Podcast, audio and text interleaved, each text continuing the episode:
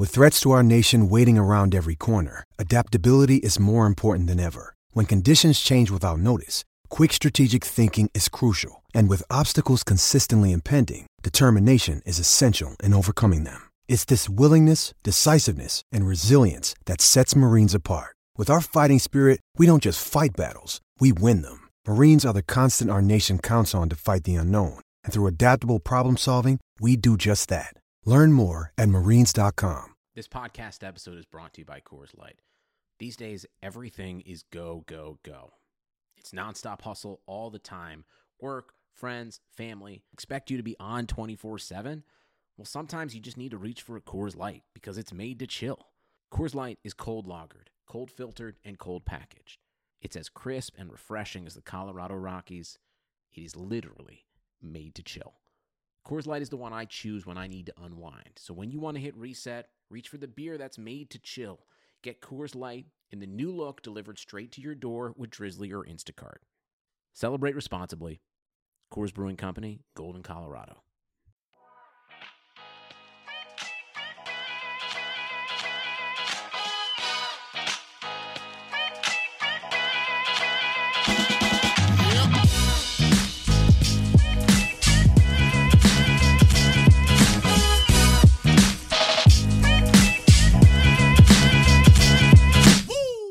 Right, welcome back to the Establish the Past podcast. I am your host, Blake Lovell. With me, as always, is my co host, Dylan Reagan, and we are going to recap a wild Sunday in week three of the NFL. Uh, Dylan, it was a, a fun day of games. Uh, you had some, some really good ones, and you also had some that were a bit surprising in terms of maybe uh, how not good they were uh, for certain teams, and uh, but that's always the case, as we know, every single week. Uh, but there was a lot of sort of interesting action. But uh, I think the main theme is, and something we'll probably talk about when we get to the waiver wire as well uh, later on in the episode, is it's a it's a changing of the guard at quarterback. Mm-hmm. we've got a lot of new faces, and quite frankly, a lot of them did pretty well. The big storyline for sure was all the new quarterbacks. We'll get into each of them as we go down those games. I know last week we talked about Gardner Minshew. Just want to mention him one t- more time. Obviously, a big performance for him against the Titans. We'll see what he's able to do over the course of the year. I don't. I hope you know for Nick Foles' sake he doesn't get Wally pipped again, but you know it could happen. So. Yeah, a lot of a lot of fun games, a lot of surprises, but that's you know something in the NFL that you should probably expect. You should not. It's never a guarantee. You know, last week a lot of our picks were with favorites and different teams at home, and as you know, it's really any week something different can happen. So a lot of a lot of interesting games that we not necessarily were the most excited for heading into the week. Yeah, there, there's no such thing as an upset in the NFL except for maybe uh, the Dolphins this year, Yeah. which I had, I had to get my shot in early. We knew it was going to happen eventually, so uh, just wanted to get in to bring up the Dolphins early. But uh, you mentioned Gardner Minshew, and let's go ahead and just start there real quickly. We, we did talk about this game uh, in our last episode because we, we had to sort of split our recordings, and we recorded the, the final part of the episode uh, after the Titans Jags played last Thursday. Um, we, we talked about a little bit. Uh, a 20 to seven win for the Jags. You mentioned Gardner Minshew. Uh, a good performance uh, again, and someone who seems to have a pretty good grasp on that offense. Um, for the Titans, maybe that's what we talk about here. We'll have a lot more opportunities uh, to probably you know talk about the Jags as we go into to their game this week and all that. But for the Titans, uh, once again, you start the season you wait you started with the win against the Browns and now you're sitting here back-to-back division losses and quite frankly look terrible uh, on the road against jacksonville. You only put up seven points and that was in the fourth quarter. Uh, it's just it's a disappointing start for the titans because uh, you know we both said hey this is a team that could with all those other teams in the afc south could be right there with a chance to win this division. They still could but they just they have no consistency at all on defense. I mean, on offense right now, and really, you know, mm-hmm. defensively, they're only going to be able to do so much because they're just not able to find enough on offense to get it done. Yeah, they're going to have to pick it up for sure. Their defense keeps them in games, like you mentioned, but the offense has been. I mean, you look at Week One, and everyone's praised. You know, they blow out the Browns, and we'll see what you know. We'll talk about Cleveland, obviously, and still early in the season for them as they get their whole ship righted. But yeah, for the Titans at this point, it's it's really difficult to say they're you know in the top two of that division, maybe even in the top three with how Jacksonville looks with Minshew at least playing competently, and then uh, we'll get into the um, other couple of teams. The Texans, obviously, the star power man. I, I know I've been kind of hard on Bill O'Brien, but it helps a lot to have a superstar quarterback and the things he did. We'll get into that. But overall, that division's looking a lot tougher maybe than I initially thought before the season for Tennessee. And if they can't move the ball consistently, if the quarterback play remains uh, below average, it's it's going to be tough for them to, you know, over the course of the year. A lot of tough games still in the schedule. You, I mean, you have those kind of matchups at home against the Colts, and then this one or you, you know these are the kind of games you got to win if you're going to win the division, and they just could not get it done. Yep, and pretty much held Leonard Fournette in check, except for one run uh, late in the game, and uh, he winds up with I think it was 66 yards on the ground, but got the mm-hmm. majority mm-hmm. of that on one run um, after having negative yardage pretty much for the entire game. Uh, and so, yeah, you, you, do good things on defense, but you got to find a way to get things going on offense. And like we said, the Jags do have a good defense, but uh, still, you've got to be able to, to have breakthroughs in these kind of games, and these are the kind of games you got to win if you want to win that division. But uh, a lot to figure out for the Titans here moving forward. Uh, all right, and hold on. Before we get to this game, let's talk about real quickly the Jags. And I'm going to point out a receiver who is undoubtedly on the waiver wire pickups this week. I've been mm-hmm. trying to tell Dylan to pick him up week after week after week, and he has not been sold on him and that's DJ Chark. There's your spoiler. We'll talk about him a little later. Uh, but this mm guy is clearly emerging as the number one target there. Uh, we yeah. spent all, you know, Dylan, we spent all preseason talking about Dede Westbrook and all that, but DJ Chark is, he's just a beast right now.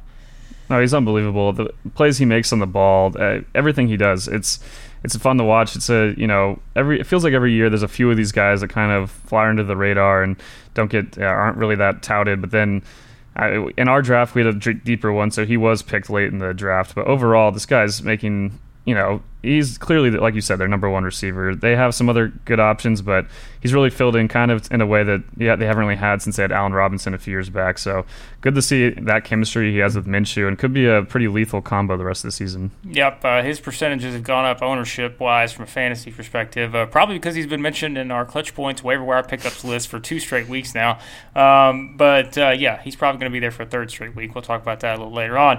Uh, all right, getting into Sunday's action, uh, we start with the Bengals and the Bills. Uh, this game was one of those that was pretty ugly uh, for the majority of the way. It was maybe one that we kind of expected, though, knowing where these two teams, uh, kind of their strengths, I guess. So we, when you look mm-hmm. at it, uh, the Bills get a 21 17 win, and here they are, Dylan, your Buffalo Bills sitting here at 3 and 0. I told you they're on the march to 6 and 0. Now you get a setup with the Patriots this weekend who are dealing with injuries don't look now, but the Buffalo Bills are getting closer and closer uh, to being the team to beat uh, in that division. Obviously, I'm half. I'm, I'm joking. Calm down, Patriots fans.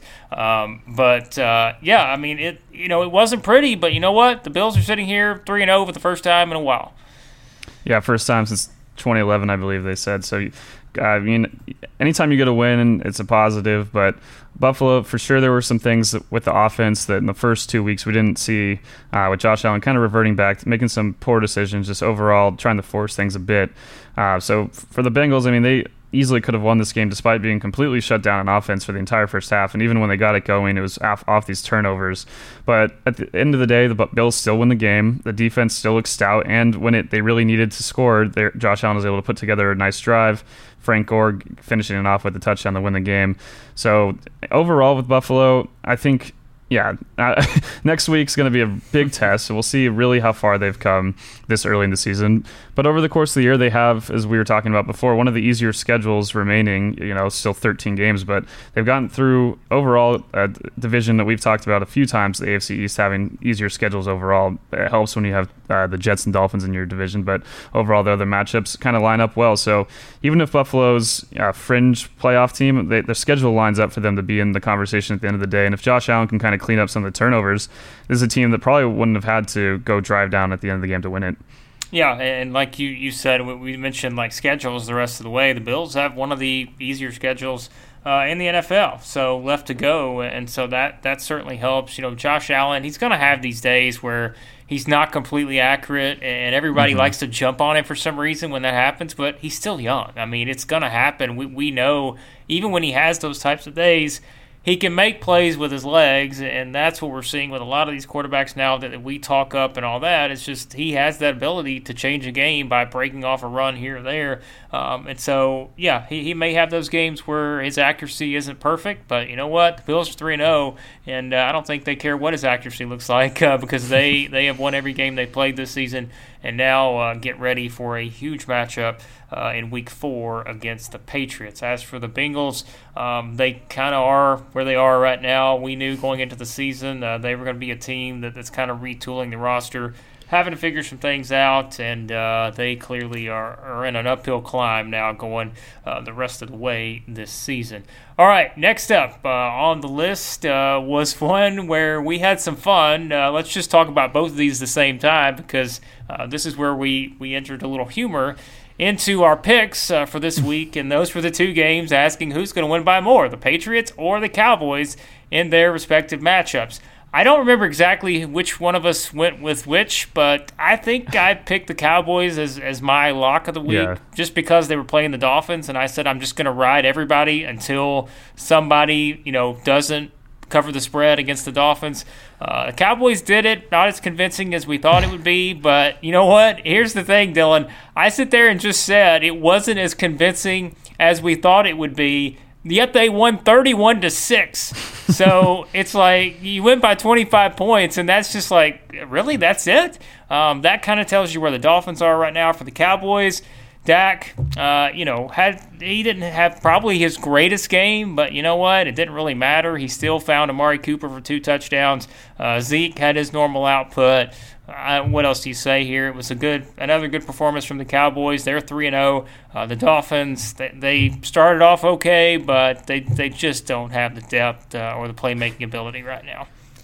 even if Miami had taken a lead in the first half when they had plenty of opportunities, you have Rosen. Uh, it's the same case as last week, where he's actually throwing some uh, deep balls pretty accurately, and they're just being dropped. So you, you go from a drop touchdown to the Kenyon Drake fumble, little things here and there. Where I mean, this is why a team that is already bad is even worse than uh, some of the most recent awful teams we've talked about. You know, in NFL history, why why they're a team that we wouldn't be shocked if they didn't win a single game. But you saw some fight for them for sure, and Dallas was able to make adjustments and kind of cruise in the second half. But overall, Miami definitely looked you know more into the game at least. It looked like you know they, they had something to prove. Some of these guys i mean you know they they, they understand what's happening with that franchise with them rebuilding. And uh, it can be tough probably week to week you know to put your body on the line knowing it's for a cause. It's not uh, really going to lead any to anything this year. So uh, for much much of both these games, it really looked like da- uh, Dallas was going to not win by more. Obviously, the pa- the Pats were up 30-0 and looked to be cruising, and the Jets get the backdoor cover with the uh, muff punt and then the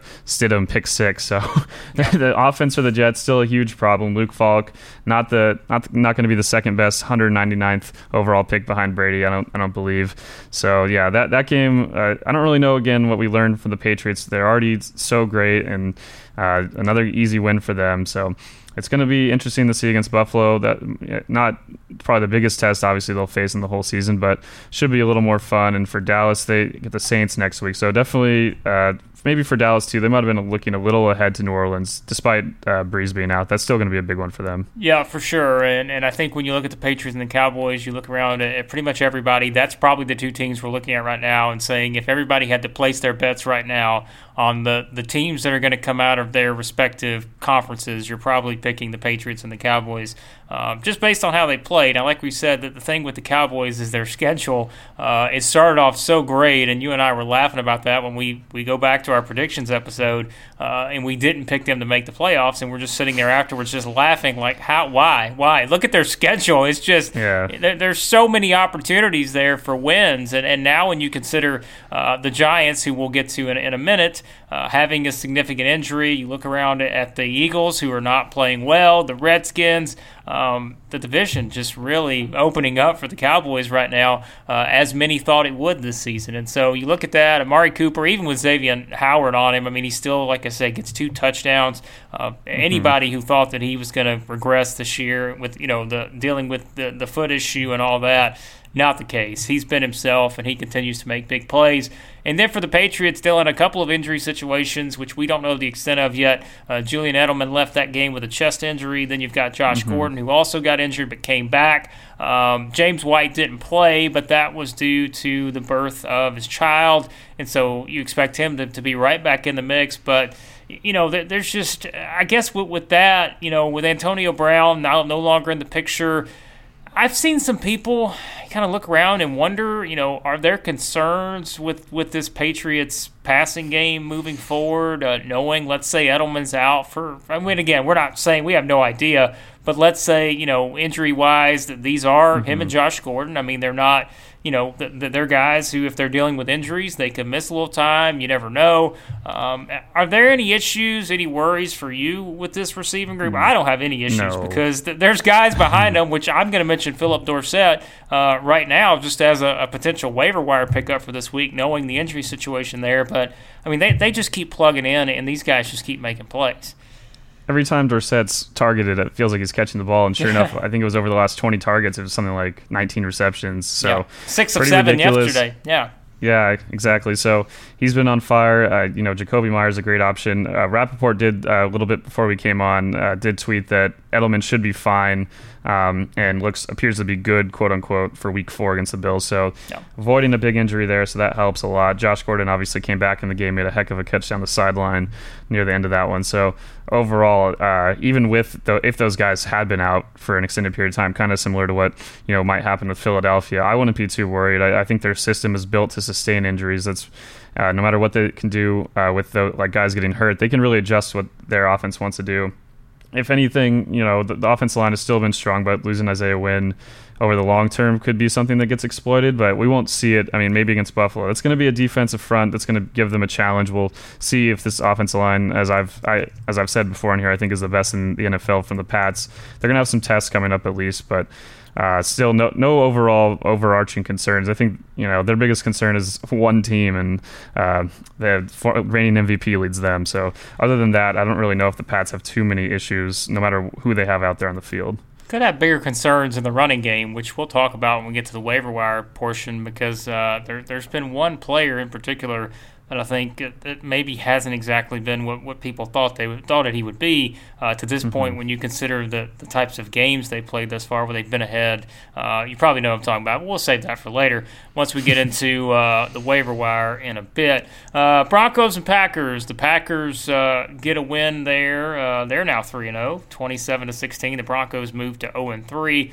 Um, I don't know how much of this game you watched or if I've had a chance to see yet. I'm sure mm-hmm. we'll both go back and look at this some more uh, here this week. But uh, from what I did see uh, of this game, um, I still feel like the Packers are 3 0, and I'm not knocking the Packers at all. I mean, again, it's all about winning. We talked about with the Bills. The Bills have had some mm-hmm. ugly wins, but you're 3 0, you're 3 0. Uh, it still, though, feels like that there's still some things that they're trying to work out on that offense. Um, you know, you put up 27 points, so you're, you're still doing okay against uh, a team, you know, in the Broncos who's coached by Vic Fangio, mm-hmm. who certainly has a lot of familiarity with the Packers from his days with the Bears. Um, but but still, it's just like it's been pretty good, I guess, to this point. There, there's still some things they're working through, but it's like once it does just really get clicking, you know, on mm-hmm. all cylinders, uh, then you're looking at the Packers knowing how improved this defense is and you're feeling like they're in a really good spot. Either way, they're in a good spot now, anyways, because they're three and zero. Oh. Yeah, I feel very similar to them as I do the Rams. Both a couple of teams that haven't really gotten their offenses fully clicking, but overall their defenses are winning them games. And you stack wins the NFL, it turns out well for you, especially for these good teams. Like you said, when they actually start firing on all cylinders, that's when it's trouble. So for the Packers, uh, definitely still impressed with their defense. I know Joe Flacco threw one really awful interception, but overall in that game, Green Bay's defense made a ton of plays. Jaire Alexander is an absolute ball hawk, whether it be intercepting the ball or quite literally ripping it out of a receiver's hands like he did. So, uh, yeah, with Green Bay, I think they have so much talent in their secondaries. I've talked about the pass rush, Darius Smith.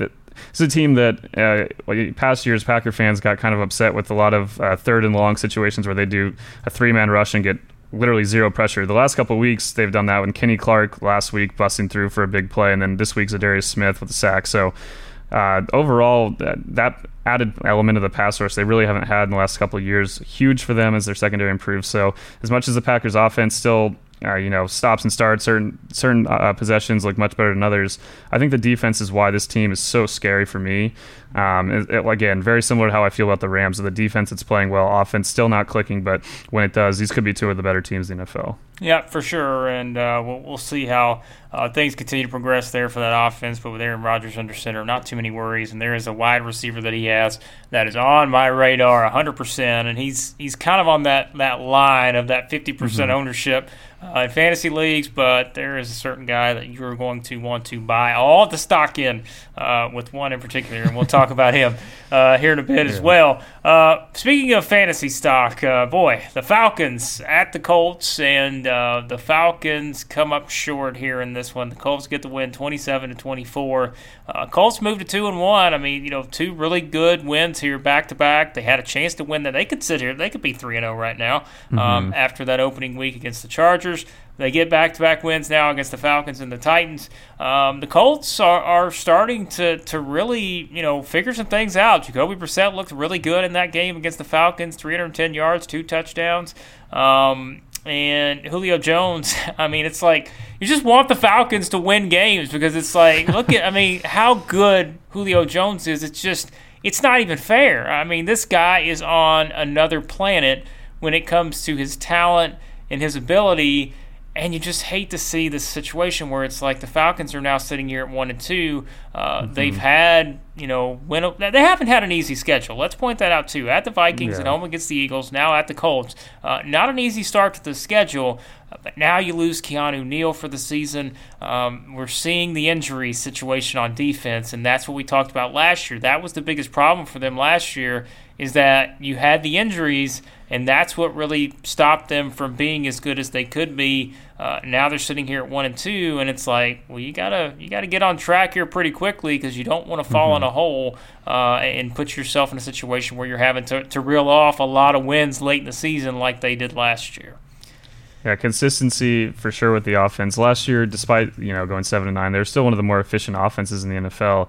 And this year, really, I mean, Matt Ryan's. Own, I think he's only one interception behind his total from last season already. Yeah, it's it's these these turnovers. I mean, we saw how they cost them with the block punt and everything in that Vikings game. But again, here you, you get behind, and then you're constantly just dra- scratching and clawing to get back. And the Falcons have the star power to do that.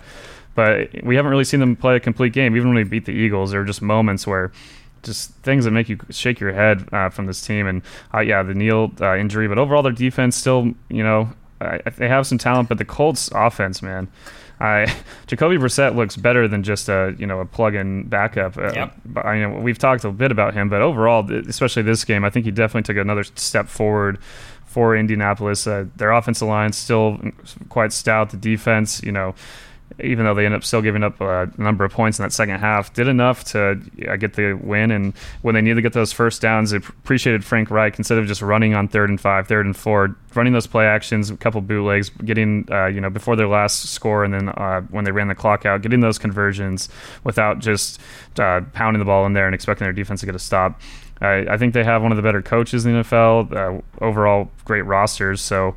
That I think for Indianapolis, the team definitely we have to keep our eye on a little more. And for the Falcons, a lot of concerns at this point. Schedule, I mean, they'll, they'll face another inconsistent team in the Titans next week, but after that, it's not that easy. Obviously, we know the, the division they're in, uh, looking even better. Uh, you know, we'll talk about Kyle Allen and the Panthers, and if Tampa Bay's uh, can figure out how to not go backwards when they're trying to kick, that overall, they're you know that division's looking pretty good, and the Saints aren't going away, so yep. it's not going to be easy for the Falcons. They need to start uh, grabbing some wins before it's too late, just like last year. Yeah, next five games, this is it for the Falcons for me. I mean, this is where you have to to find a way to uh, get some big wins and make up some ground. They're at home against the Titans. They're at the Texans. They're at the Cardinals. They're at home against the Rams, and they're at home against the Seahawks. So really, the two toughest teams on that schedule are the Rams and the Seahawks. You get them both in Atlanta.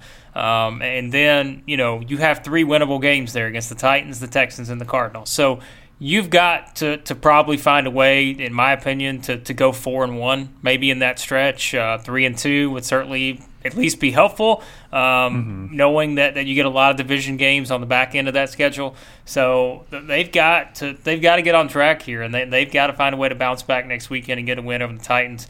Uh, because yeah, you just you can't afford to put yourself in that situation, knowing that you're still you know playing in a division that's pretty tough and uh, you're now sitting at one and two. But for the Colts, a uh, big win, and they're building some momentum here early on in the season.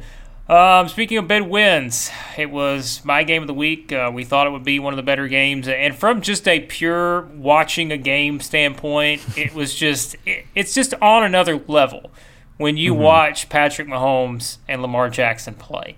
Um, and it's funny, you know, we're, we're sitting there, ClutchPoints, we're, we're putting together stories during these games, and it's like every other minute I'm sitting there saying, okay, well, we got another Lamar Jackson highlight. Um, we got another Patrick Mahomes highlight. And it's just, I mean, these two guys together in a game, like, I just want to watch the Chiefs and Ravens play every week yeah. for the rest of the season. Um, it's just unbelievable what those two guys can do on a football field. And obviously, the Chiefs get the win um, 33 28. Probably I don't know. I mean, you know, the score a little bit deceiving maybe in that yeah. scenario uh, because the Chiefs, once again, something about Patrick Mahomes in the second quarter. They scored 23 points in the second quarter um, after the Ravens got up got up six to nothing.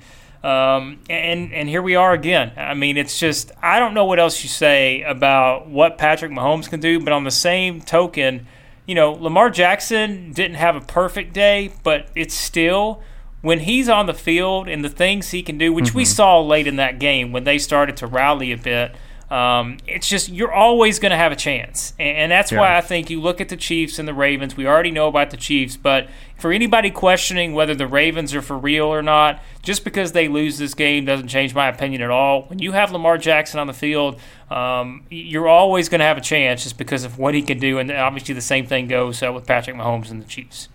Yeah, now Jackson has ten regular season starts under his belt. He's eight and two, both losses in Kansas City. Yeah. So I, I, they tried the you know the first quarter they had the long touchdown drive Baltimore to take the lead and kind of looked similar to the beginning of the game last year, um, where Baltimore's kind of trying to execute the same game plan, keep the uh, Patrick Mahomes and the Chiefs offense off the field.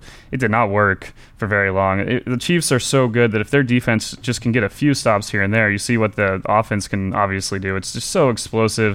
Uh, no, you know, maybe concerns for, for some about uh, Demarcus Robinson and Mecole Hardman carrying over their solid fantasy performances from last week. That was not an issue. Both guys uh, looked like they're more than ready for the stage. I mean, that one-handed catch by Demarcus Robinson was ridiculous. Yeah. A great throw, obviously, from Mahomes, but another play fight from him. And then Hardman demonstrating his elite speed. Uh, this team, it's just crazy how many weapons they have. LeSean McCoy's fit in perfectly, um, filling in right now with Damien Williams out. So overall for Kansas City, just so much firepower. Baltimore's, uh, we, have talked a little bit about their defense, probably taking a step back from last year um, as they still kind of adjust to some of the new uh, changes for uh, personnel wise.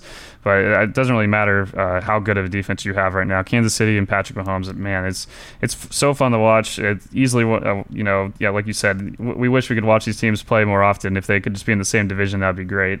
Um, or you know, as long as they keep winning divisions, they'll at least play once a year. So fun to watch uh, for Baltimore. Yes, they fight back, but I do think you know there's a couple miracle type throws from Lamar Jackson that easily could have been tipped away or picked off. That without yeah. those happening, the Chiefs cruise uh, to double digit win here. So overall for Kansas City, I, am excited to see a team really force them to be on the on the gas pedal for an entire game because Mahomes, I, there's no reason this offense can't put up more than 40 points a game if they really were trying to score each time they had the ball. Yeah, from the interesting stats uh, point here, I, I, you know, on the Ravens they had eight receivers that had between two and four receptions. Um, so certainly spreading the wealth around. Uh, he was mm-hmm. there when, when, you think about it. Of course, Marquise Brown had the most targets at nine, but only had two catches. Uh, I'm not concerned about him. I think his yeah. speed is just. He was getting open. Yeah, the passes just weren't getting there. Exactly. I don't have any concerns about him. He's someone that, that's going to be just fine. Uh, and then you look at it from the Chiefs' standpoint. I'm just mesmerized. I mean, there there was probably throughout the preseason we all thought that Darrel Williams was the fourth string running back on the Chiefs. And, and he comes out and has nine carries for 62 yards. Uh, he caught five passes for 47 yards. And it's like, you know, we, we mentioned Dar- Darwin Thompson thinking he could have. I'll say this, and I think you have to really go back to watch this game to see it. But you you can see Darwin Thompson. You can see what they're excited about. Like his burst ability, mm-hmm. like he he has it. Like I think it's there. It's just it's going to take a little time to get acclimated. Um, I think, like people have said, he's kind of that change of pace type of guy versus a a thirty carry a game type of running back in the NFL. But still, man, I mean, he he's got it, I think, and and we'll see if uh, he's unleashed there. But there's just so many options in this offense, mm-hmm. and, and, it's just it's not fair um, for going forward. And so, uh, good luck to anybody game planning against the Chiefs because they are not missing a beat. Uh, remember, they're not missing a beat with their best wide receiver out. I mean, Tyreek Hill isn't even playing and they are still putting up tons of points uh, against teams that, that are good, and that just shows you kind of where the Chiefs are uh, right now. So, uh, moving on to from teams that are good to teams that are not good and that is the Raiders. And they went up against uh, the Vikings. Uh, you know, for, for, the Raiders, they got off to that great start, beat the Broncos on Monday night. We're all feeling really good about things, uh, but they have just uh, they've run into two really good teams the past two weeks, and that is uh, certainly the Chiefs and now the Vikings. Uh, the Vikings get the win there, 34 to 14. Adam Thielen, a huge game. Uh, Kirk Cousins, once again, doesn't even have to throw the ball that much, but uh, efficiency is what matters here. And uh, he mm-hmm. goes 15 of, of, 21 for 174 yards. Uh, we saw Adam Thielen. He, he, like I said, he had the one touching one touchdown on reception, but he also ran one in. Um, and then Dalvin Cook, it's just, I mean, they've got options on offense too. And we, we mentioned Kirk Cousins may be the thing. Uh, we're still in wait and see mode on him. Uh, this was just that expected sort of uh, dominant type of win for the Vikings that you expect to see from them at home, uh, especially against a team like the Raiders. I don't really know what, what the biggest takeaways are here, other than you know I, I think the Vikings are, are really good whenever they're at home, and uh, they're really good. I guess Kirk Cousins is still really good against teams that aren't great. Uh, yeah. we're, we're still in wait and see mode, I guess, on the Vikings in terms of what their their potential is as a potential, uh, you know, NFC Super Bowl type of team. If that, yeah, if you let the uh, Vikings offensive line beat you, you're gonna probably lose each time you play this team. They, they, have too many explosive weapons. If they're winning at the line of scrimmage on offense, Kirk Cousins is a much different quarterback than under pressure. And Dalvin Cook, I mean, even when he's not getting uh, huge holes, that uh, he had some runs yesterday that were just absolutely absurd, just making guys miss left and right. And yeah, the the burst is still there. He's going to be great all season as he's been over the first three weeks. So for Minnesota's offense, definitely encouraged by that. But at the same time, I think you know the Raiders after that Week One game, they've really stepped back against two tough teams in the Chiefs and Vikings, but haven't really been able to keep either game close. Uh, Minnesota cruising again, so uh, kind of similar to how we felt from Week One. Obviously, the Falcons have a lot more firepower than the Raiders' offense right now.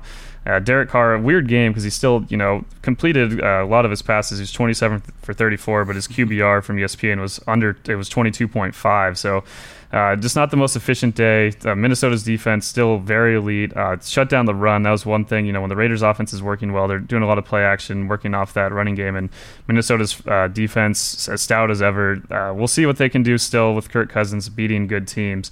Um, but you still have to beat the bad ones uh, to, you know, by the end of the year, have a record that's good enough to make the playoffs in the NFL. So getting the job done. We'll see what Minnesota does next week, but they can only handle their business at this point when they're facing whoever they are on the field. Right. And, and if I have have one piece of fantasy advice to offer everyone.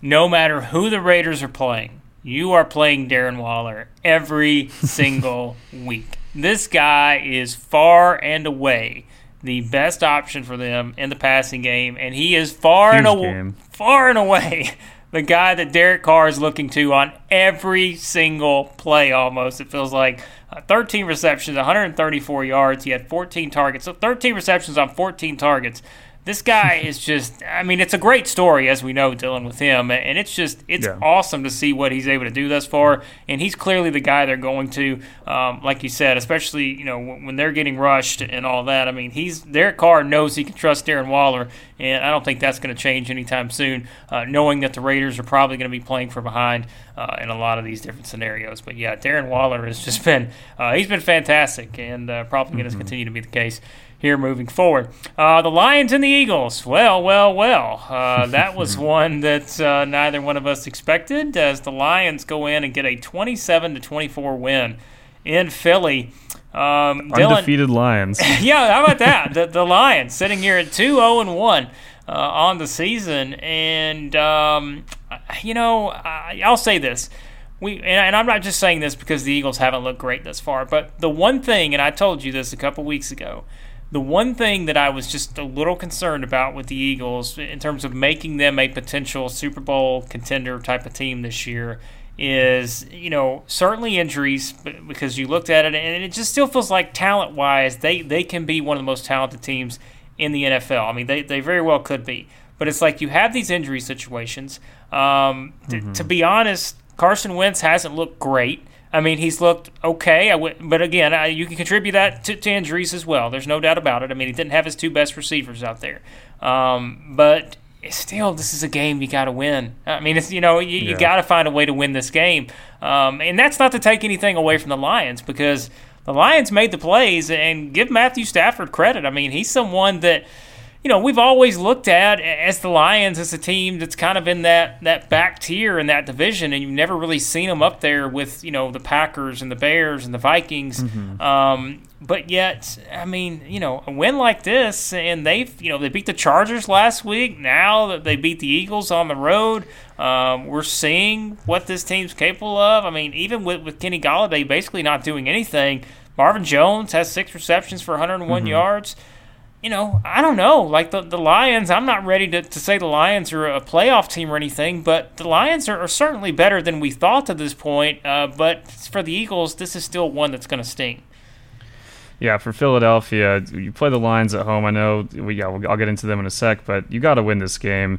Uh, you know, after a tough loss last week, I yeah, with Wentz, I'm not too concerned. Obviously, yeah, the best teams shouldn't have to be in these this close of games all the time. But you know, if last week Agholor catches that sideline throw, and then if uh, this last one to the rookie from Stanford, Arcega, a Whiteside, if he that ball it might have been tipped a tad, but he could have made that catch right inside the five, and there you go. Philadelphia has a chance to win it right at the end. So yep. when the throws were needed to be made, I thought Wentz was doing them. And for a, a, kind of another game like last week for the Lions, where a lot of things did go their way that are kind of unusual. I mean, you have Agholor quite literally dropping the ball after he caught it uh, for one of his fum- or for his one fumble. Miles Sanders a couple fumbles. The Lions are the only team now with the kickoff return for a touchdown.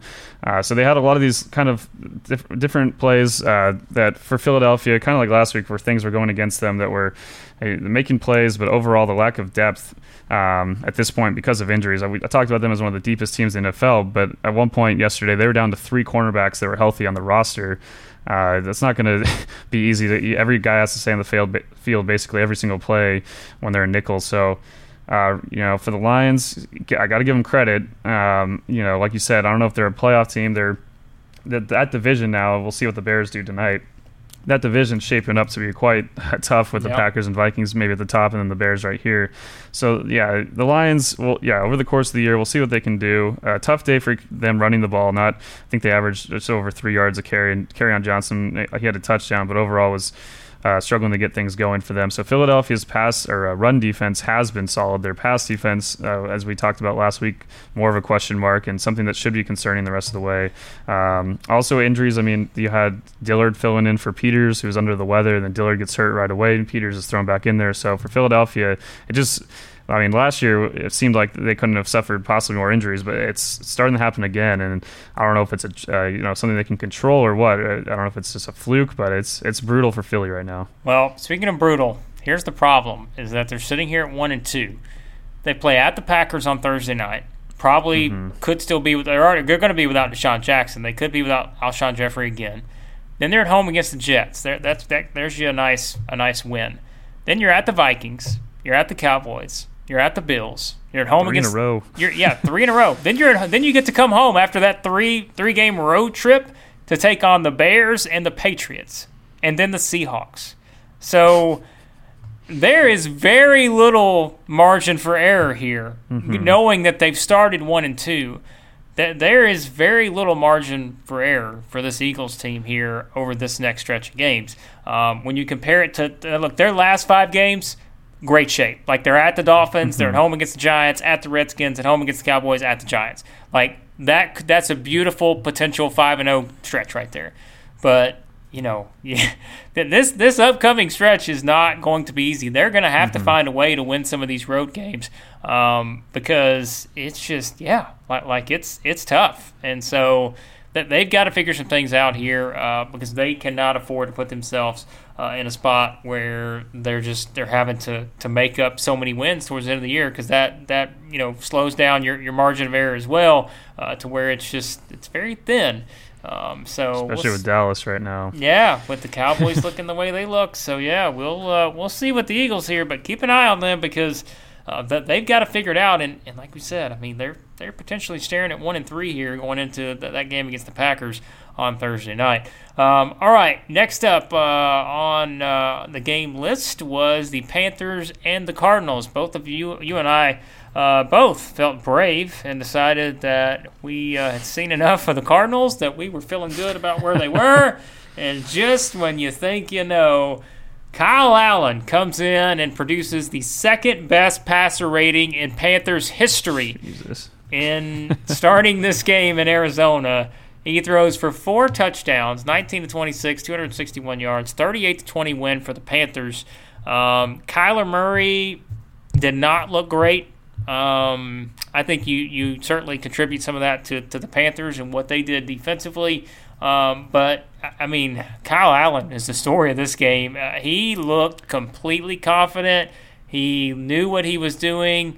And he is someone that, without question, people are going to have their eyes on going into to next week because he is the starter. I mean, Ron Rivera's already ruled out Cam Newton for their game against the Texans. So Kyle Allen's going to get another shot at this thing.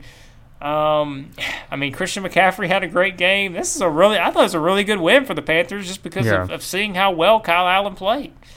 You're spot on with your fantasy love uh, from last week with Greg Olsen, with getting a pair of touchdowns and looking great overall. But yeah, Kyle Allen, man, off to a you know last he had the uh, last season that week 17 great outing against the Saints, but they had nothing to play for, so not really a whole lot to you know expect something like this for an undrafted free agent.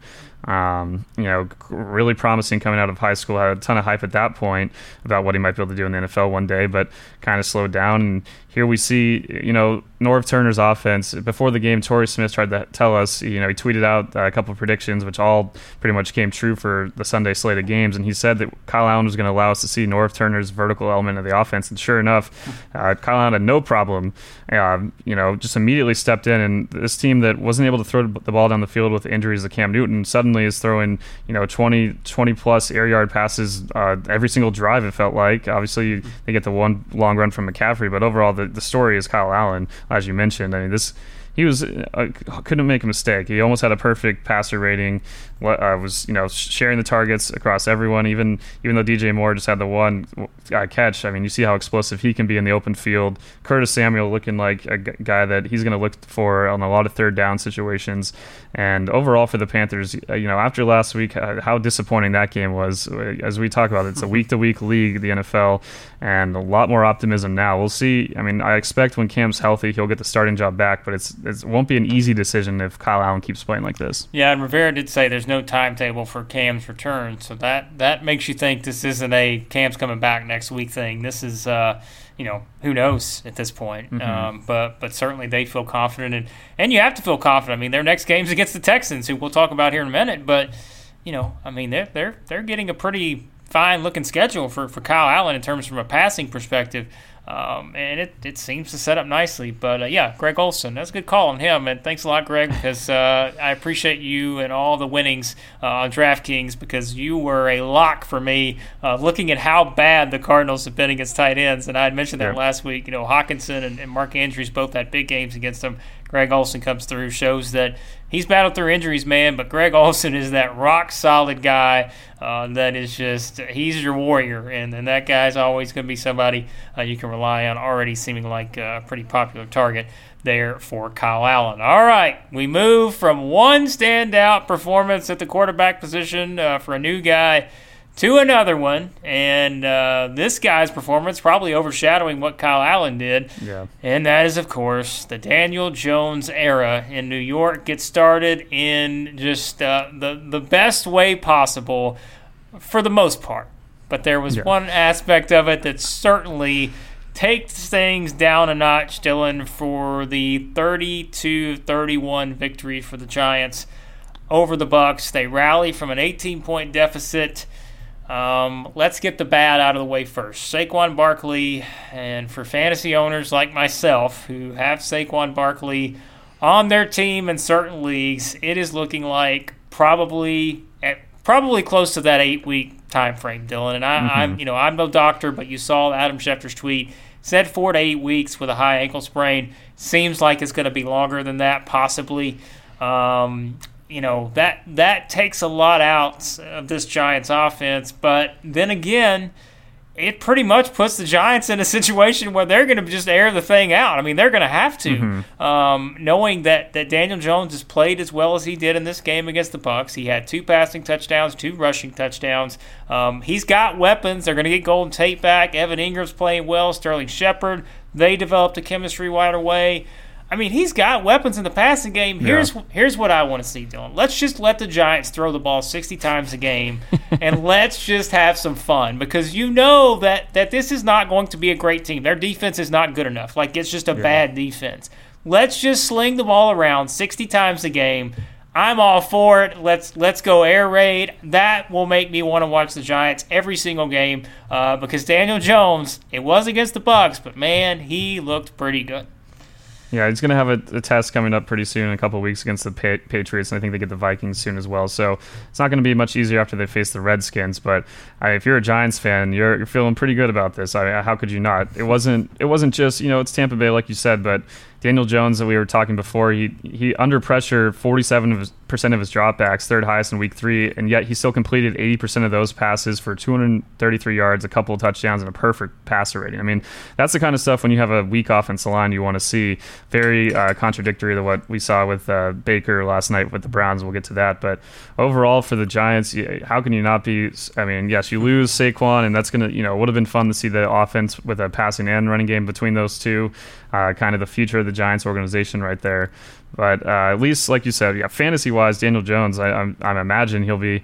we'll get to him a little bit later in this episode because they're going to be throwing the ball a lot. Their defense looks awful. They still should have lost this game if uh, the the Bucks didn't feel like they had to move the ball back, as Bruce Arians said after he felt like uh, Matt Gay was a better kicker further back, which is quite literally not true for any kicker, I don't think. Uh, But I mean, and he, of course, he barely misses the kick too. Uh, you know, maybe if it was seven yards in at that point, you know, whatever. But even that doesn't take away from what Daniel Jones did.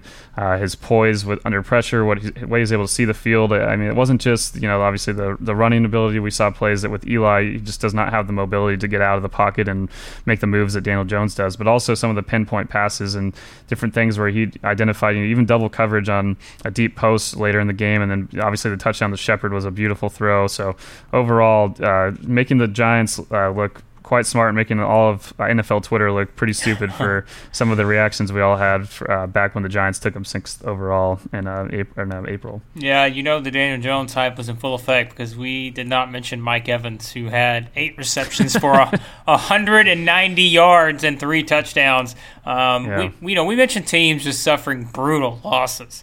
I mean, it's, the Bucks just seems like one of those teams that have had some of these in recent years, and it's just you know you just wonder. I mean, this man that they have had some brutal losses, and this is certainly one of those uh, you add to the mix. But yeah, I mean, Jameis and Mike Evans had quite the connection. Um, just an outstanding performance from, from those two, but it all is for nothing as they lose uh, by a point to uh, the Daniel Jones ran Giants. Uh, but you know, it's probably a good segue, Dylan. We go from teams that have suffered brutal losses. Um, here we are again with the Chargers because you know they lose twenty-seven to twenty at home against the Texans a week after they go and only score ten points against the Lions. Um, the Chargers, I mean, they, you know, the Melvin Gordon thing certainly changed our outlook a little bit of the Chargers, probably. Um, But but still, you know, I mean, really, you think about it, you know, they make a play to win that game against the Colts in Week One. We we mentioned that earlier. the Chargers have like they're they're so close to being three and zero, oh, but similarly they're, they're also so close to being zero oh and three, and so it's yeah. who are the Chargers? I, I don't think we know right now. Um, but for the Texans, what we do know is that Deshaun Watson is a magician. And before we, we get into that, obviously Keenan Allen, a huge receiving game. We mentioned Mike Evans. Keenan Allen, who, by the way, was was another one of my complete locks uh, mm-hmm. last week from a fantasy perspective. I said play him, play him, play him in every format, week, uh, season long, DFS. He's going to have a huge game. He did 13 receptions, 183 yards, two touchdowns. Just knowing how bad that Texans secondary was, but again, it didn't matter because the Texans mm-hmm. found a way to win the game.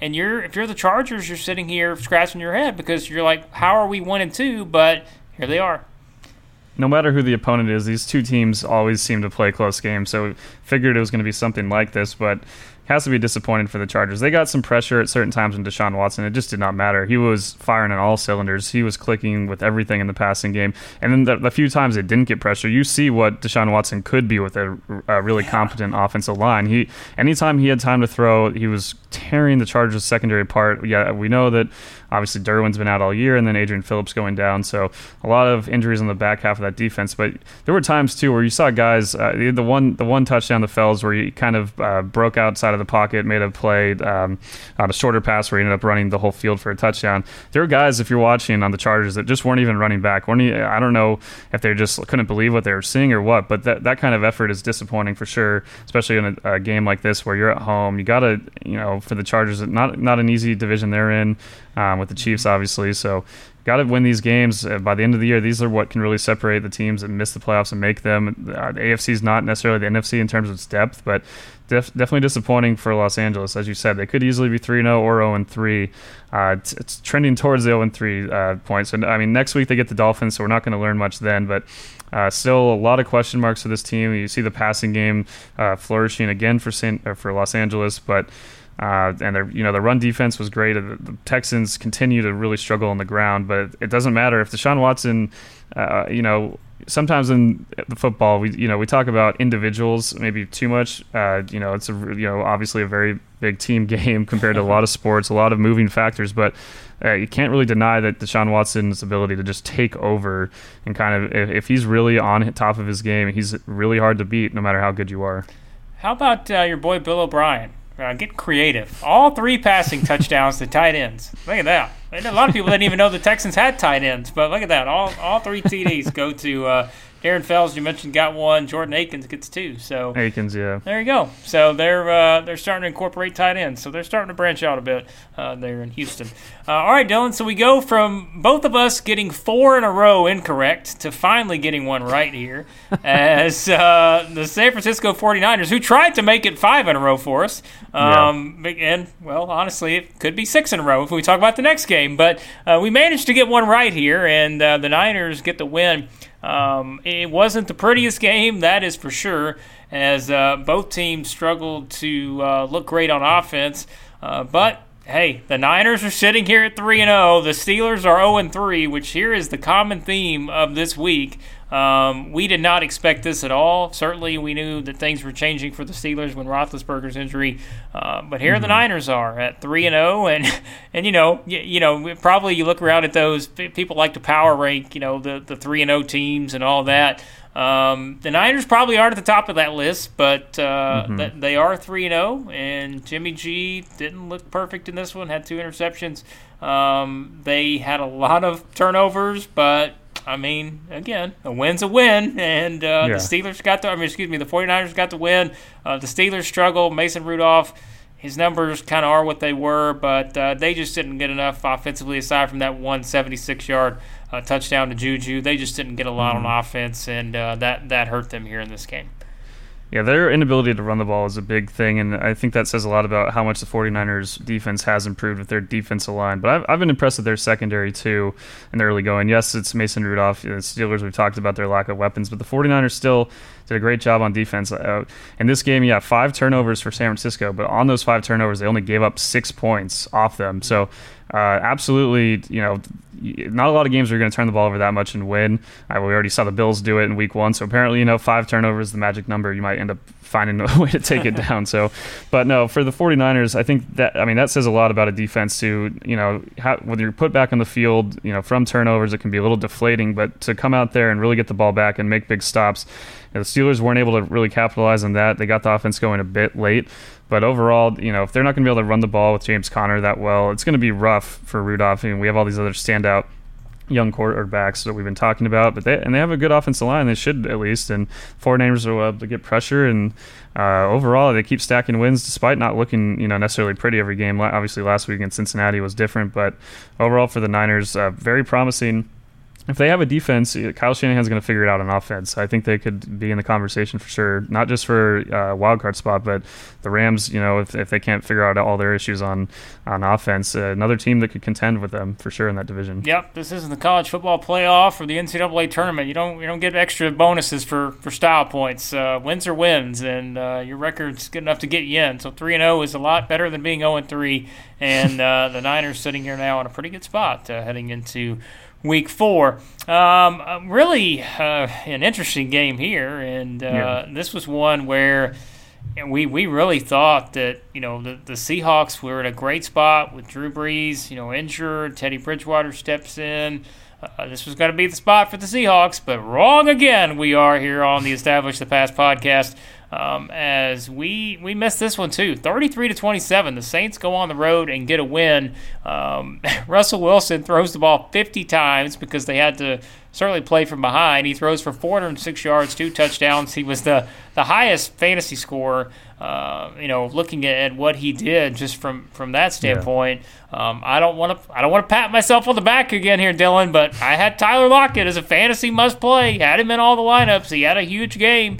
Um, mm-hmm. 11 receptions, 154 yards, and a touchdown.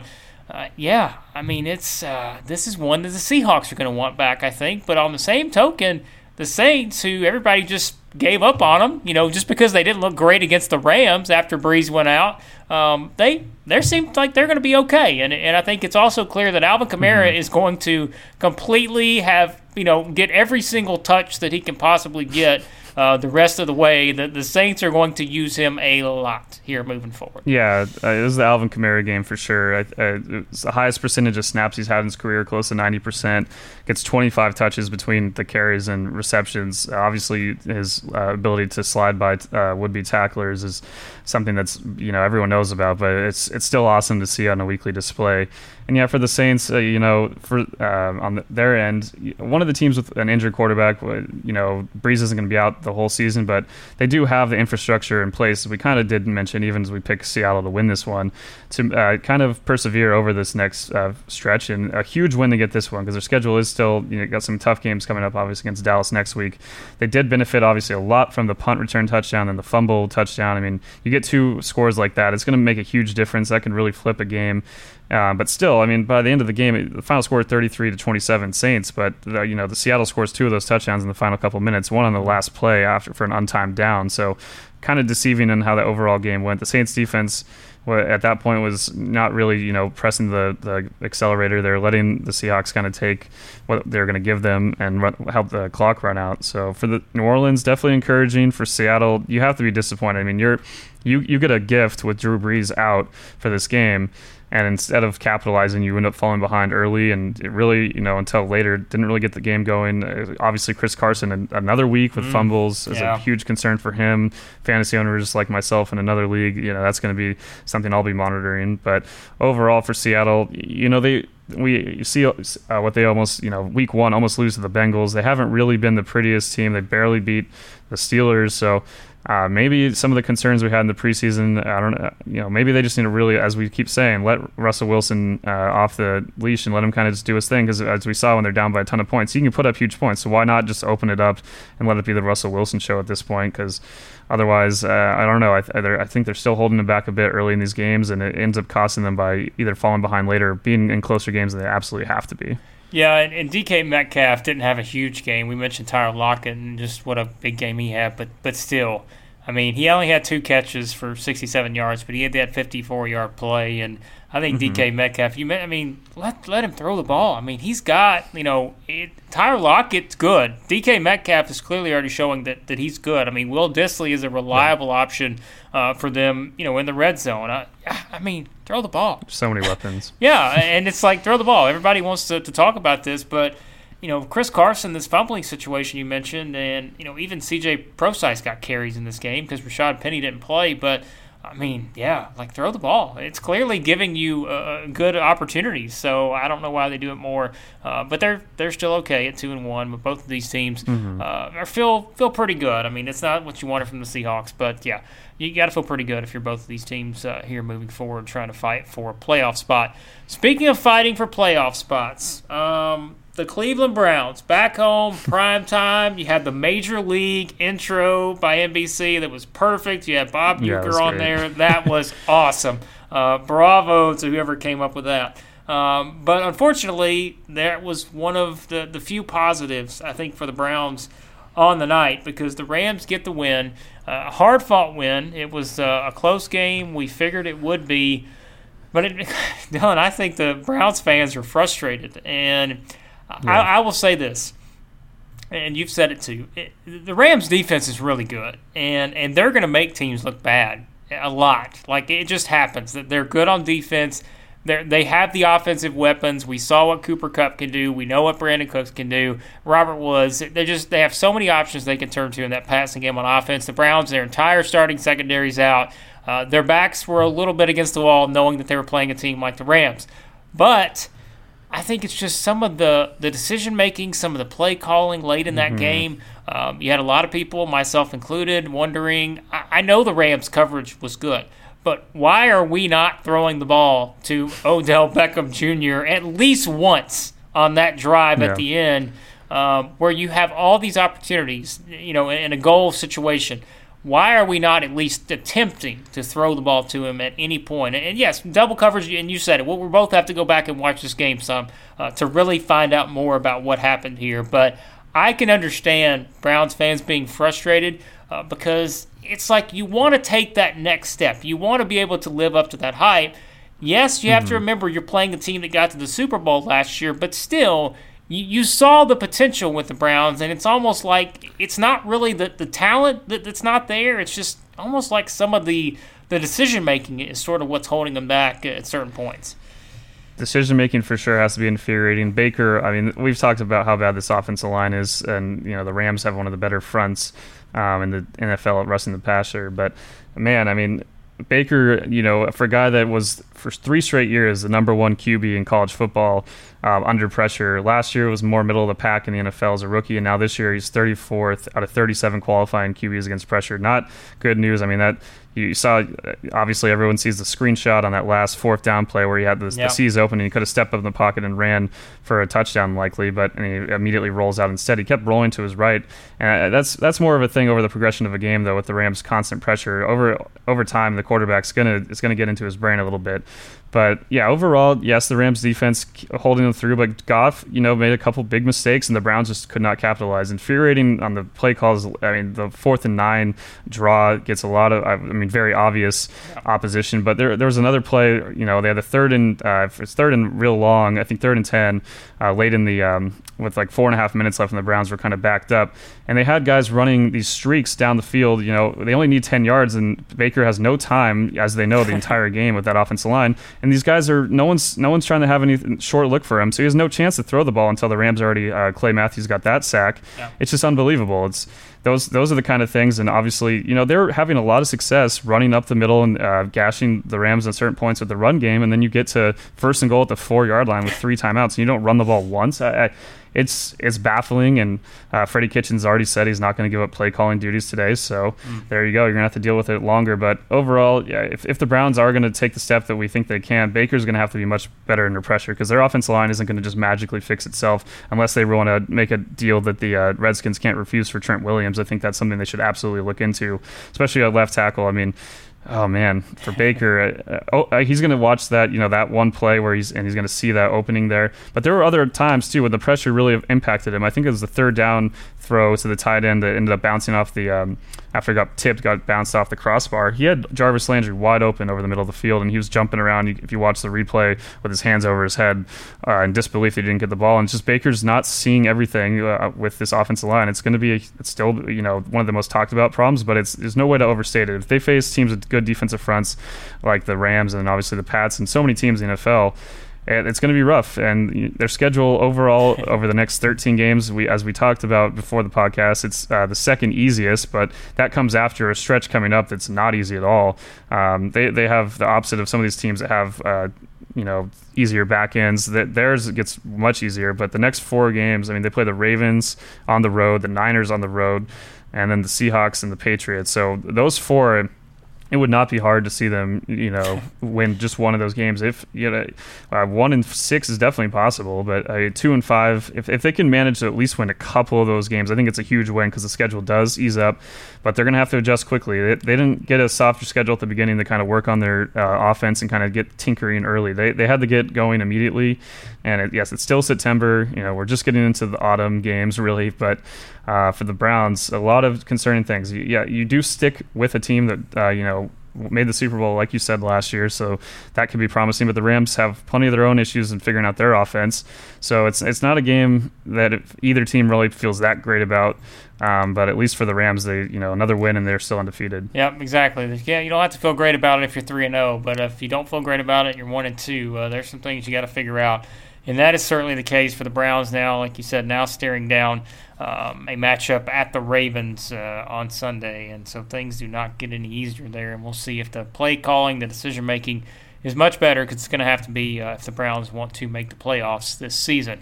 All right, that wraps up uh, the Sunday action. Uh, we won't really get into the Bears and the Redskins because we discussed that one, um, I think, a bit on our last podcast. But mm-hmm. uh, we both uh, are taking the Bears in that game. I don't, I don't anticipate that one being very pretty, Dylan. And uh, no. I think we we both are in agreement on that. Um, it's probably not going to be pretty. So, uh, especially from a fantasy perspective, if you're someone relying on anyone in these two games from a fantasy perspective, maybe in the exception of the Bears defense, you you may be in trouble. Uh, let's just say that. Uh, all right, we'll wrap up with uh, the usual waiver wire additions for the week, and uh, you know, put together my list for this week. And I will say, usually it seems like the for the first couple weeks, there's been one guy that's really stood out as you have to get that guy. Like he is the mm-hmm. guy to get this week. I don't really know if that's the case uh, this week because there, there's a lot of interesting options for me. And uh, rather than run through them maybe by importance, we'll just kind of group them by position uh, because uh, it, it is. A lot of these guys are pretty similar. If we start at quarterback, which the two guys we've mentioned, Daniel Jones and Kyle Allen are going to be the ones that a lot of people are looking at uh, just based on their performances from this last week. Now, how do we compare the two? Well, here's how you compare them for, for me. Daniel Jones looked better, probably. I think, all things considered, Daniel Jones may have looked like the guy that has the, the highest upside. However, from a scheduling perspective, I think Kyle Allen has a much better road here to, to maybe put up points. Although, Dylan, I'll say this, and you mentioned it earlier the Giants are going to be in situations where you have to throw the ball a lot because mm-hmm. th- they're going to be playing from behind in a lot of these games, knowing how tough their schedule is. And with Saquon Barkley out, that does give Daniel Jones more opportunities to throw the ball. And once he gets Golden Tate back, that adds another weapon. So maybe you look at it that way and you feel like Daniel Jones is the better option. Either way, I think you, you can look at both of these guys and feel pretty good. Uh, although, you know, not knowing Cam's situation – you feel like Daniel Jones maybe has the the more starter potential for the entire season, whereas yeah. if Cam comes back, Kyle Allen's probably uh, going to hit the bench. So, all right, here's what Daniel Jones has. Here's the next 10 games for the Giants versus the Redskins, versus the Vikings, at the Patriots, at home against the Cardinals, at the Lions, versus the Cowboys, at the Jets, at the Bears, versus the Packers, at the Eagles. So, aside probably from the Cardinals and the Jets, like that's not easy. Like there's a lot no. of there's a lot of multiple turnover games in there for, for me. Uh, that doesn't mean you stay away from Daniel Jones, though. Uh, you know, Dylan, like we said, with all these quarterbacks that people were drafting this year, you go on down the line because of injuries. Uh, I don't think it hurts to consider either one of these guys just because they did look really good. Although it was against bad defenses, um, yeah. you still have to consider picking these guys up because they clearly seem to have uh, some pretty high upside here. Yeah, these two, Minshew, I, I guess potentially as yep. well. See what he does over the, uh, you know, he's you know guaranteed to kind of be their starter the same way we assume Daniel Jones is for the rest of the way. Tough schedule, like you said, for uh, Daniel Jones and the Giants. Uh, next week against the Redskins, could see another big week from him, and hype train could keep going up. But yeah, I, overall, still, you know, both guys demonstrated so much poise and just making throws that you just don't expect from guys in their real, you know, Kyle Allen, obviously that game last year. But again, really their first action for both these guys where they're the full starter in a game where, you know, a team like the Saints last year aren't just taking it off with the one seed locked up.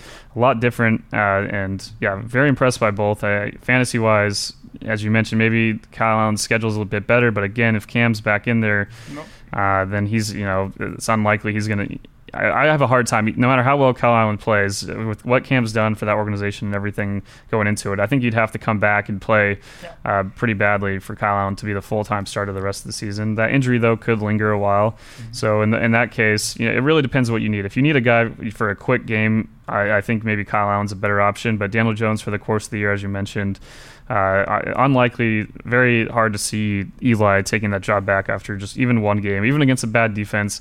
I'm still curious to see what Daniel Jones can do the rest of the way. And hey, for the Giants, you know, overall too, I mean, this is you have to feel pretty good about your chances after so many people have mocked the Giants for all the quarterbacks they've passed in the last couple drafts. Yeah, for sure. Kyle Allen, like we said, gets the Texans, uh, and remember what uh, Keenan Allen did to the Texans, and um, secondary is brutal. Yeah, it's not good, and so maybe that's uh, a better option. Like, they're both could be options for you if you're, especially if you're in a two quarterback league or something like that. It's a no brainer uh, to add these mm-hmm. two guys, uh, knowing that they have good matchups coming up in week four. All right, running backs. Um, the obvious one people are going to look at is, is Wayne Gallman, and I, I don't think let's let's be realistic here. Let's not just act like we're going to pick up him and, and we're going to get Saquon Barkley esque numbers. It's not going to happen. um, so please understand that that he is not going to get anywhere near the opportunities that Saquon Barkley got. And you know what? He's played well sometimes, Dylan. I'm not. Uh, he's not a bad player. Yeah. But let's just remember that they are going to turn their attention to Daniel Jones, and they're probably going to use Daniel Jones in some running situations uh, and that, and, and, you know he'll be able to, to create those type of situations himself, uh, depending on certain reads. So he's certainly someone people are going to look at. Let's say Barkley winds up being out at least that eight weeks. Um, I mean, he's going to get the carries. He's, he's going to have to run the ball. Uh, so certainly, volume wise, he's going to have mm-hmm. more volume. Um, two guys in particular, and we, we say this good offenses. Target guys in good offenses. Rex Burkhead with the Patriots, Darrel Williams with the Chiefs. We don't know the extent uh, of the injury situation still with Damien Williams for the Chiefs. LeSean McCoy, he's been, you know, he played through the injury, but, you know, for the long haul, how does that affect him? And so, you know, I think you got to have Darrel Williams, period, because yeah. clearly he's going to be that guy rather than Darwin Thompson. Um, and maybe that changes, but it's clear Darrel Williams, with what he showed against the Ravens, he's going to get opportunities if Damien Williams is still out. Um, and again, I mean, even if Damien Williams comes back, you could have LeSean McCoy. It doesn't hurt. If you've got room, adding Darrel Williams on that offense, no brainer to me. Uh, Rex, yeah, you know, yeah. Rex, Rex Burkhead too, Dylan. I mean, mm-hmm. I was laughing last week about how I picked him up and dropped Darwin Thompson. Looking at it now, I mean, Sony Michel. I was teasing that earlier. He's not done much at all. Like, uh, you know, mm-hmm. in games where the Patriots have been up, he hasn't really done anything in two of these three games. And so Rex Burkhead is still getting touches. He's getting, you know, he's getting a lot in this offense. And so I don't think he's a bad ad at all at this point. Yeah, both guys promising for sure. Uh, similar situations where you have teams that have these kind of crowded running back rooms, and each week it seems like one guy shines above another. So yep. harder to depend maybe on them week to week. But compared to yeah, we're talking about Gallman, he's going to get the the volume. But I think the thing that makes Saquon so special is that he's able to overcome that offensive line and his ability to elude defenders. Yep. I don't know if you know, that that's something that really adds a, a, huge element to what Saquon does. And you're not going to really probably have. I mean, no no disrespect to Wayne Gallman, but not many guys in the NFL can do what Saquon does. So that's going to be rough. And as we mentioned, they'll probably be down a lot, so they're going to be throwing the ball more. it makes Burkhead and Williams better options. Definitely Williams uh, in particular. I think if I, I mean, Rex had a huge week, but we'll see what happens when James White gets worked back in. Yeah, with Sony Michel still question marks there. But with Darrel Williams, I think he is what we thought, you know, Darwin Thompson would be. He's kind of filled into that exact spot um, and the usage rate and all that stuff that we thought was going to be there for uh, Darwin. So, uh, a great week for him. And, you know, LeSean also had injuries kind of leading up to the game, wasn't mm-hmm. uh, guaranteed to play till a couple days before. So, uh, definitely think he's uh, you know a great option, and overall, yeah, for especially running back depth. These guys, I think Darrel Williams only 2.5 uh, percentage of leagues is he owned in, so I'm assuming he's probably open in your league if you're listening to this. yeah, for sure. And and I don't keep I don't like to, to keep harping on Sony Michel here because I think he's a great player. But let's consider this. To take out that Dolphins game in week two, which I think we're all looking at Dolphins games and just pointing those out as just anomalies. Mm-hmm Sony Michel has 24 carries for 25 yards, like against the Steelers and the Jets. So, yeah. like, consider that from a fantasy perspective. I mean, that's he's got 18 total fantasy points on the year through three games, where the Patriots have convincingly won three games. And so, I don't know, like, that's concerning to me from a fantasy perspective mm-hmm. because you would think he's getting the work and he's getting a ton of yardage and all that, and it just hasn't happened. So, uh, yeah, that's why I think Rex Burkhead is is a possible guy to pick up. He could get more involved yeah. here uh, in this offense, even it is, even if it is a, a, crowded offense, he still could get a lot more involvement. Um, all right, let's go through some of these uh, receivers here, Dylan. I'll just throw these names at you. You tell me who you like the most. I know you don't like DJ Chark, who we talked about earlier. No, uh, you like um, all right, so DJ Chark, he's certainly on the list. He's only 41.1% owned. Um, people have started to pick him up, but like we said, he's the clear number one option now in that offense. Nelson Agholor, he's still only 37.7% owned on a short week knowing DeSean Jackson is out, Alshon Jeffery could still be out. I think Agholor, even with the drops, look, the guy's going to get targeted. He's going to have points. Um, the problem is, how many points are the Eagles going to score against the Packers? Not really sure. But I think you still got to pick mm-hmm. him up for the volume because we saw that uh, this week against the Lions. Um, who else have I got on the list here? Philip Dorsett, who we kind of teased a little earlier. Um, I mean, Philip Dorsett, not knowing the injury situation, Josh Gordon, and we mentioned Julian Edelman. Seems okay, probably going to play. I don't think it hurts to, to have Philip Dorsett in case you just need, you know, somebody on your bench as a potential spot mm-hmm. play, knowing that the Patriots will maybe eventually find themselves in a shootout with someone, um, and, and you get him on the field now, and Antonio Brown's not there. Another sneaky one, Diontae Johnson for the Steelers. Um, this mm-hmm. is probably one of those. He's only 0.7% owned, uh, but they, they benched Donte Moncrief. He's done. I mean, like, they're, they're not going to mm-hmm. turn to him. And so I mean, Diontae Johnson, he had a touchdown against the Niners, so clearly he could potentially be the number two receiver there. Um, so he's another option. And then Marquez Valdes Scantling, he's 49.9% owned.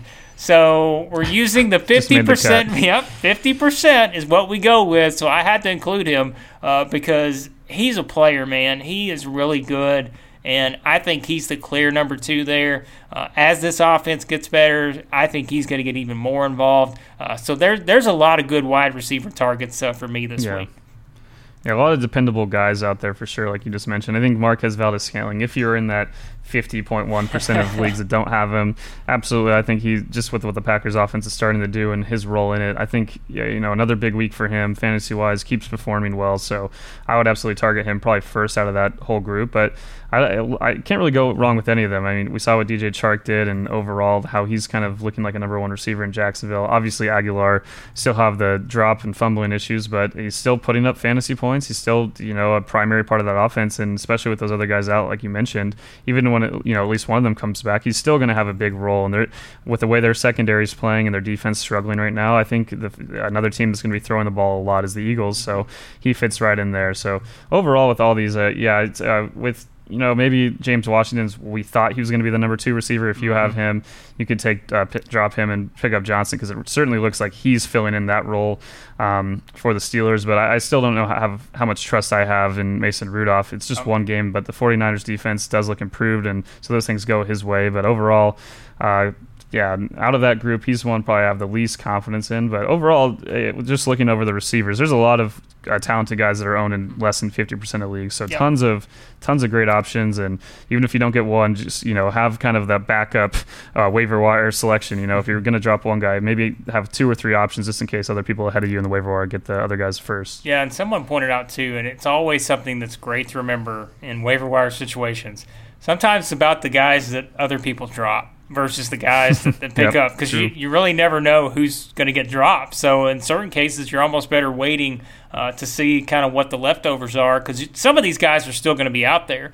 And so it's almost yeah. like you sort of wait and see who maybe gets dropped and compare them uh, to some of these guys we have on our, our radar here when we look at the waiver wire each week. So there you go. That wraps up uh, some of the best waiver wire pickups. As always, say that article will be up uh, Tuesday morning on ClutchPoints.com. Uh, some may change depending on what we know about injuries and all that before the article goes up. You may have some new additions. You may have some of these guys that move off the list, uh, but that's a pretty good nucleus to start with there as we do that. Uh, but that will wrap up this episode of the podcast. And uh, Dylan. We'll be back next time with our takeaways from week three and or excuse me, our, our takeaways, uh, our picks for week four. Sorry, I'm on, yes. the, I'm on the wrong one here. I, I'm all just excited because I've got the waiver wire and I'm feeling good fantasy wise. And uh, Saquon Barkley's injured, and I just don't know what to do.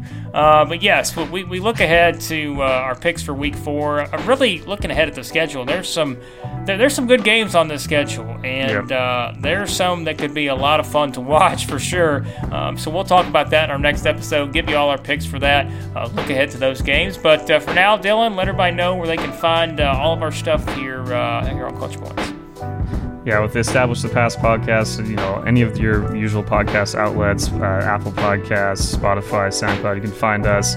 Um, easy Google search away as well. But for all of our NFL content, yeah, clutchpoints.com with the NFL tab, all the, our content's there for the NFL. Tons of uh, preview stuff we'll be getting going, obviously, this week. And with the waiver wire pickups, definitely a must uh, read tomorrow morning. Um, going into after that, you know, you can search fantasy football for all of our fantasy content. Did a lot more breakdowns of specific teams, and Blake's been writing these uh, stock uh, kind of updates, you know, got on certain teams, like how guys' fantasy stocks have increased, decreased. So those are great options, especially for if you're you know have an intriguing matchup like you want to pick up someone facing the Dolphins or another weak team. That's a great way to do it. Uh, all of our if you want to follow any games, download the ClutchPoints app and the NFL section there. Especially for tonight, uh, you might want to have something to distract you from the actual game on the field itself. So definitely a lot of different things we have coming for the NFL. Uh, hopefully tonight's a decent game though. Yeah, we'll see. Uh, Bears and the, the, Redskins. You don't expect much, and uh, yeah, we may eventually start doing some some fantasy rankings as well. We're working on that. Uh, may have our weekly rankings up, uh, so you can just look at those straight from the website, and we'll give you rankings for every position. Uh, I'm working on that. May get that uh, in the works here down the line. So another great resource for you guys, fantasy-wise, uh, during the season. But that'll wrap it up. Be sure you subscribe to the podcast. Check out all the great stuff we have going on over at ClutchPoints.com. And yeah, we'll be back next time with another great episode of the Establish the Past podcast.